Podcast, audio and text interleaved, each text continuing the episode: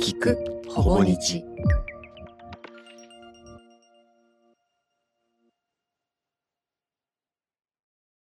ほぼ日の階段。第5夜。今からお話しするのはウェブサイトほぼ日刊糸井新聞の読者から送られてきた自分が経験したもしくは経験した本人から直接聞いた怪談話です。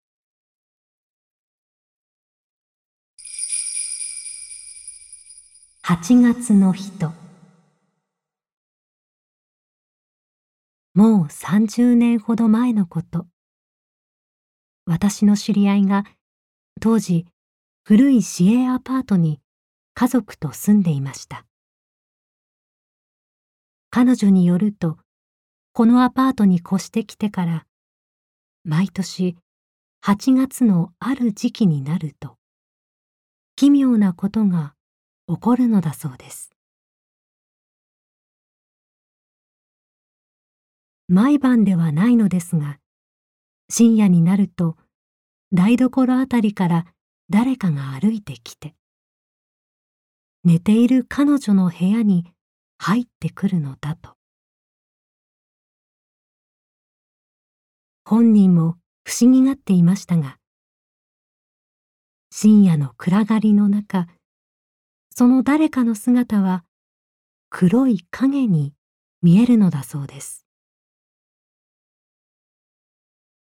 その影が現れると彼女の体は動かなくなり何とか動こうと焦る彼女の胸の上にずっしりと座りその重苦しさにもがくうちにいつの間にか眠ってしまうのだと言っていました。ある時彼女の友達が泊まりにやってきて一緒に寝たのだそうですがその時も影は彼女の胸の上に座っていったそうです。特に悪さをするわけでもなく話しかけてくるわけでもなく現れるのは8月のうちの数日間で8月を過ぎると現れなくなる。彼女はその影を8月の人と名付けたのですがとある年の8月のこと。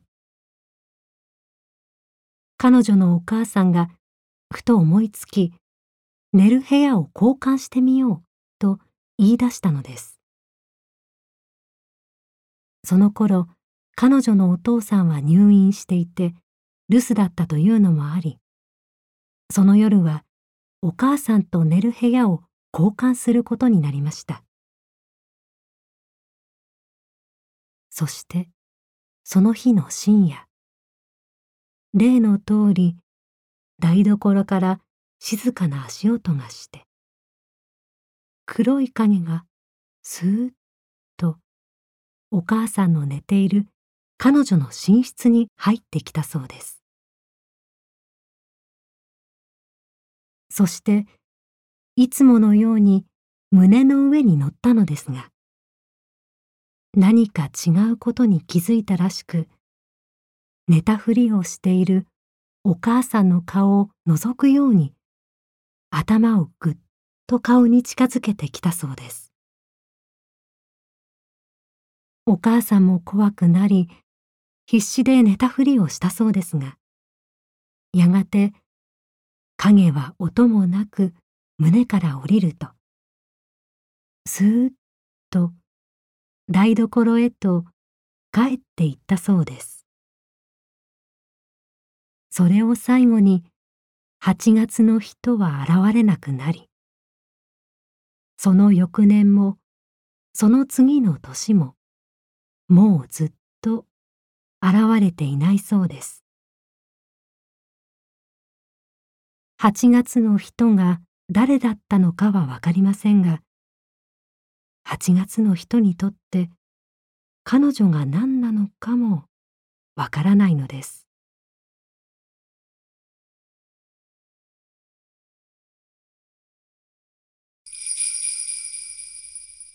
今の見えました？私には霊感がありません。怪奇現象に遭遇したこともなければ、嫌な空気を感じる場所だね、と周囲が言っても、一人ピンとこなかったりする鈍い感覚の持ち主です。ですが、見える人は見えるのだなぁと、第三者の立場で体験した話です。買い物に出かけた帰りに電車に乗っていました。夕暮れを過ぎた帰宅ラッシュがそろそろ始まろうかという時間帯でした。座席は空いておらず、乗り込んできた人に押されるように、反対側の扉の真ん中に立つ形になりました。私の横、扉の両脇には、それぞれ40代と20代くらいの女性が立っていました。その状態のまま、いくつかの駅を通り過ぎ、ある駅を発車した時でした。私はぼーっと窓の外を見ていました。ゆっくりと加速しながら、電車がホームを通過していきます。そのホームが途切れる瞬間です。両端に立っていた女性二人が、同時にまるで何かに怯えたかのように、体をビクッと動かしました。本当に同時に動かしたので、私は思わず彼女たちを見つめてしまいました。二人が顔を見合わせていました。何とも言えない硬い表情をしています。その時に聞こえてきた会話です。もしかして、今の、見えました？はい。いきなりでしたね。普段は見えないように気をつけているのですが。あ、わかります。私も同じです。男の人でしたよね。ですね。いくらなんでも、扉に張り付かなくても。もちろん、お互いに知り合いではないようで、それきりぎこちなく会話は途絶えました。一方の女性は何駅か後に降りていきました。扉の目の前にいた私には、もちろん何も見えませんでした。ただ、見えない方がいい景色も、この世にはあるのかもしれないなぁ、と思いました。このまま、見えないままでいられますように。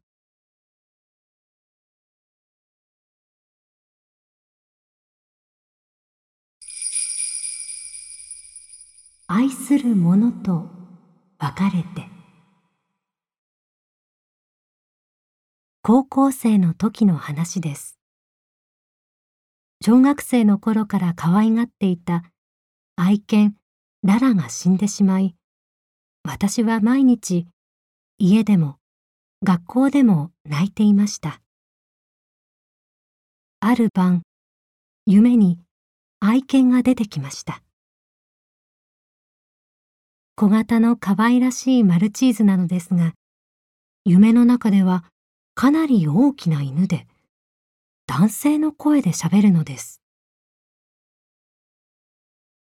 私は怖くなってしまい、泣きながら、もう帰って、と頼むと、お前がいてほしいって言うんだから、いてやるよ。と、居座ってしまうという夢でした。朝起きて母にその話をしたところ、母は、ララちゃんは天国に行きたくて、わざと怖い姿であんたが思い出せなくなるよう脅しに来たんやな、と言います。昔、母がまだ子供だった昭和初期、母のおばが子供を亡くし、毎日お墓に行って泣いていたのだそうです。ある日も、亡くなった娘が好きだった柿を持ってお墓へ行き、柿を下げて帰ろうとした帰り道。突然、子供が一人、おばが持つ柿を持ったかごに飛びつき、柿を食べ始めたのです。その子は、ボロボロの着物に髪を振り乱し、口は耳まで裂け、目がギラギラとした鬼でした。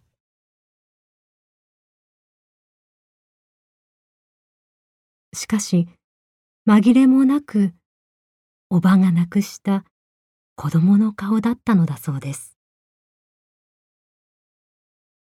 おばは必死に小鬼を振り払い、お寺に駆け込みました。その時、住職様に、亡くなった人は、この世で嘆いている人がいると、安心してあの世に行けない。だから、怖い思いをさせて、その人が思い出せないようにするんですよ。あなたも、もう泣くのをやめて、娘さんを成仏させてあげなさい。と言われたのだそうです。その話を聞き、私も愛犬を思って泣くのをやめました。しかし、うちの愛犬はまだ成仏してくれないようなのです。その後もずっと、亡くなって30年経った今も、私の夢に出てきます。すっかり毛はボロボロで、痩せ細った姿なのですが、私は夢の中で、いつも愛犬を腕にしっかり抱きしめています。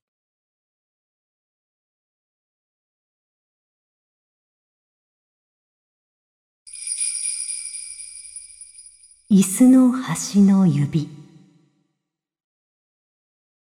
あれは小学校3年生の夏休みの終わりのことです。夏の間に遊びまくった私は、その日、久しぶりに座った学習机で後回しにしていた宿題の漢字ドリルをとにかく必死で埋めていました。時刻は夕方。黄昏時。そろそろ薄暗い室内で、部屋の明かりもつけず、一心に手だけを動かしていたように思います。ふと気づくと、短パンを履いた左太ももに何か冷たいものが当たっています。しばらくはあまり気にせずドリルに集中していたのですが、その一点だけがどんどん冷えてくるのです。そのうちあまりの冷たさに左側を覗き込みました椅子の端に白い指が一本下から引っかかっておりそれが私の太ももに当たっていました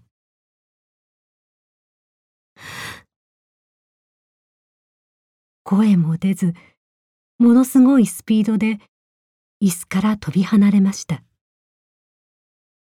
もちろん椅子の下には誰もいません。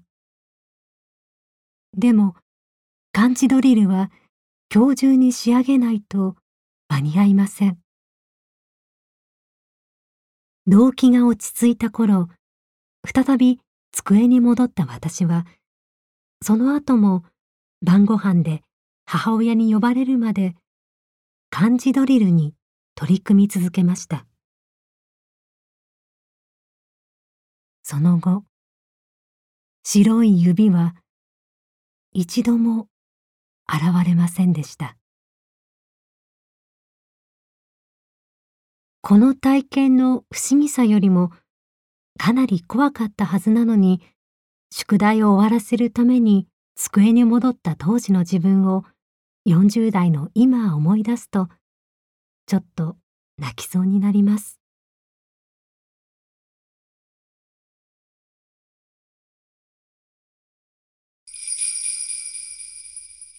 お父さんおかえり。単身赴任だった父が突然倒れ意識不明のまま40日後他界しました。納骨を終えて数日後実家の母から「お父さんが帰ってきた」と電話がありました。母は1階の玄関に近い部屋で寝ていたのですが最近毎晩母が眠りにつくと玄関の鍵をそっと開け2階の父の寝室へと階段を上る音が聞こえるそうです。それは生前に父が朝早い母を起こさないように静かに帰宅する足音と同じだというのです。父の隣の寝室だった兄も同じ足音を毎晩聞いていました。その週末久しぶりに実家に帰った私は子供の頃と同じように父の寝室で寝ました。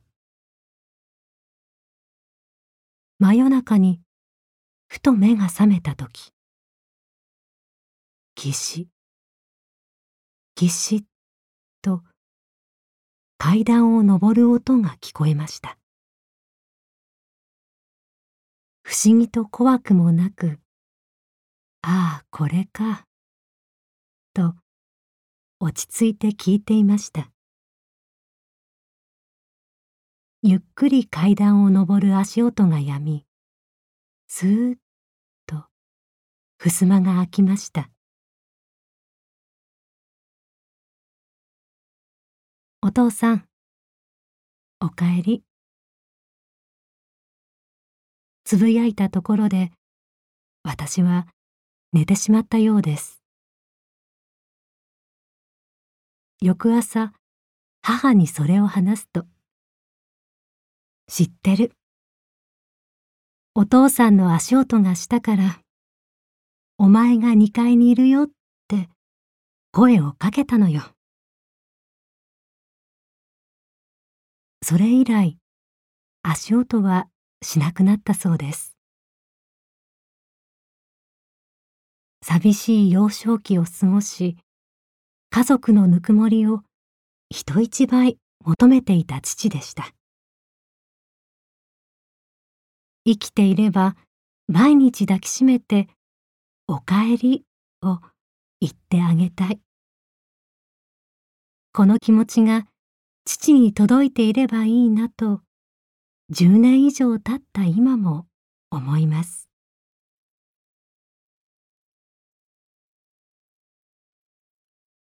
ほぼ日の階段読み手佐藤千秋